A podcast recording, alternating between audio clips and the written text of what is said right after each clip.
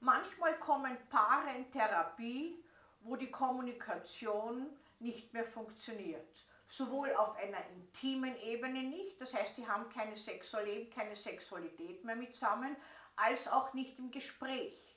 Sie leben nebeneinander. Sie können sich nicht mehr zuhören, sie wissen schon, was der andere auf alles, was sie sagen, äh, entgegnen wird und haben auch gar keine Lust mehr, sich damit auseinanderzusetzen. Glücklicherweise muss man sagen, kommt dann einer der beiden auf die Idee, in eine Paartherapie zu gehen und nimmt den anderen manchmal freiwillig, manchmal weniger freiwillig mit.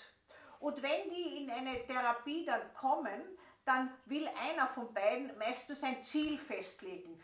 Geht das jetzt in Richtung Trennung oder geht das in Richtung Zusammenbleiben? Und dann muss man ganz klar sagen, eine Paartherapie orientiert sich am Weg des Paares und auf, den, auf das Miteinander des Paares. Es ist immer offen, ob die Beziehung auseinandergeht oder ob sie zusammengeht. Also das ist keine Sache, die man bereits im Vorhinein festlegen kann und soll. In einer Paartherapie, bei mir zum Beispiel, lernen äh, die, die Partner einander zuzuhören. Sie sind eigentlich fast gezwungen, ein bisschen zuzuhören, weil das Gespräch läuft über mich. Der andere wird dann gefragt, was er dazu sagt oder seine Perspektive und da treffe ich oft auf größtes Erstaunen. Beispielsweise sagte mir einmal ein, äh, ein Mann, ich habe überhaupt nicht gewusst, dass meine Frau so viel Ängste hat. Ich habe das nie gemerkt. Die Frau hat das aber auch nie wirklich formuliert vor ihm. Sie hat gesagt, naja, er hat mir auch nie zugehört, daher habe ich das auch nie ausgesprochen. Also es kommen da in einer Paartherapie Gefühle zur Sprache, auch Situationen zur Sprache, wo es zu Kränkungen, Demütigungen gekommen ist, die auch nie formuliert wurden. Der Weg zueinander geht immer, dass man zuhören lernt und dass man auch Gefühle aussprechen lernt. Das heißt, man darf auch formulieren, was schwierig ist in der Beziehung miteinander. Sinnvollerweise braucht man dazu nicht unbedingt einen Therapeuten oder eine Therapeutin, aber wenn das nicht klappt, ist natürlich professionelle Hilfe sehr sinnvoll.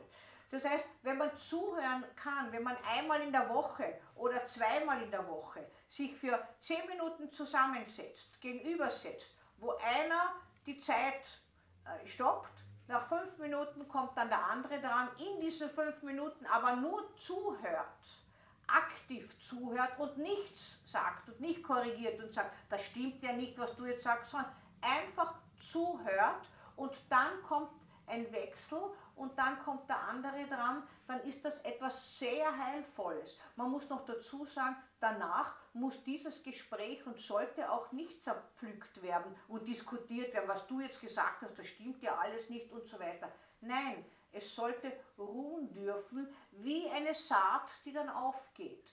Das heißt, es ist ganz wichtig, sich auch mitzuteilen, wie von selbst kommt dann auch wieder zu Lust auf den anderen, zum Begehren des anderen.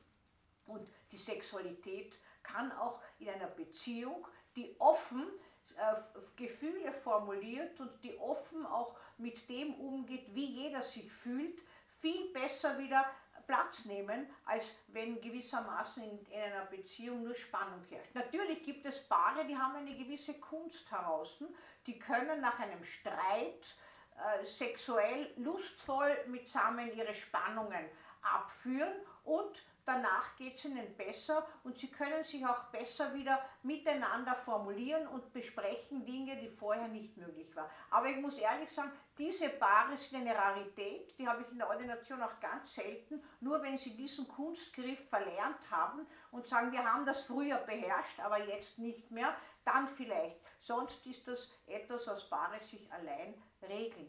Wichtig ist, dass man sich auch so zeigen kann in all seinen Schwächen, wie sich jeder Einzelne fühlt und nicht ständig vor dem anderen verstecken muss und fehlinterpretiert oder missverstanden fühlt. Ein wesentlicher Punkt in Paartherapien kommt auch zur Sprache, nämlich die Neigung von uns Menschen, dem anderen die Schuld am eigenen Unglück zu geben.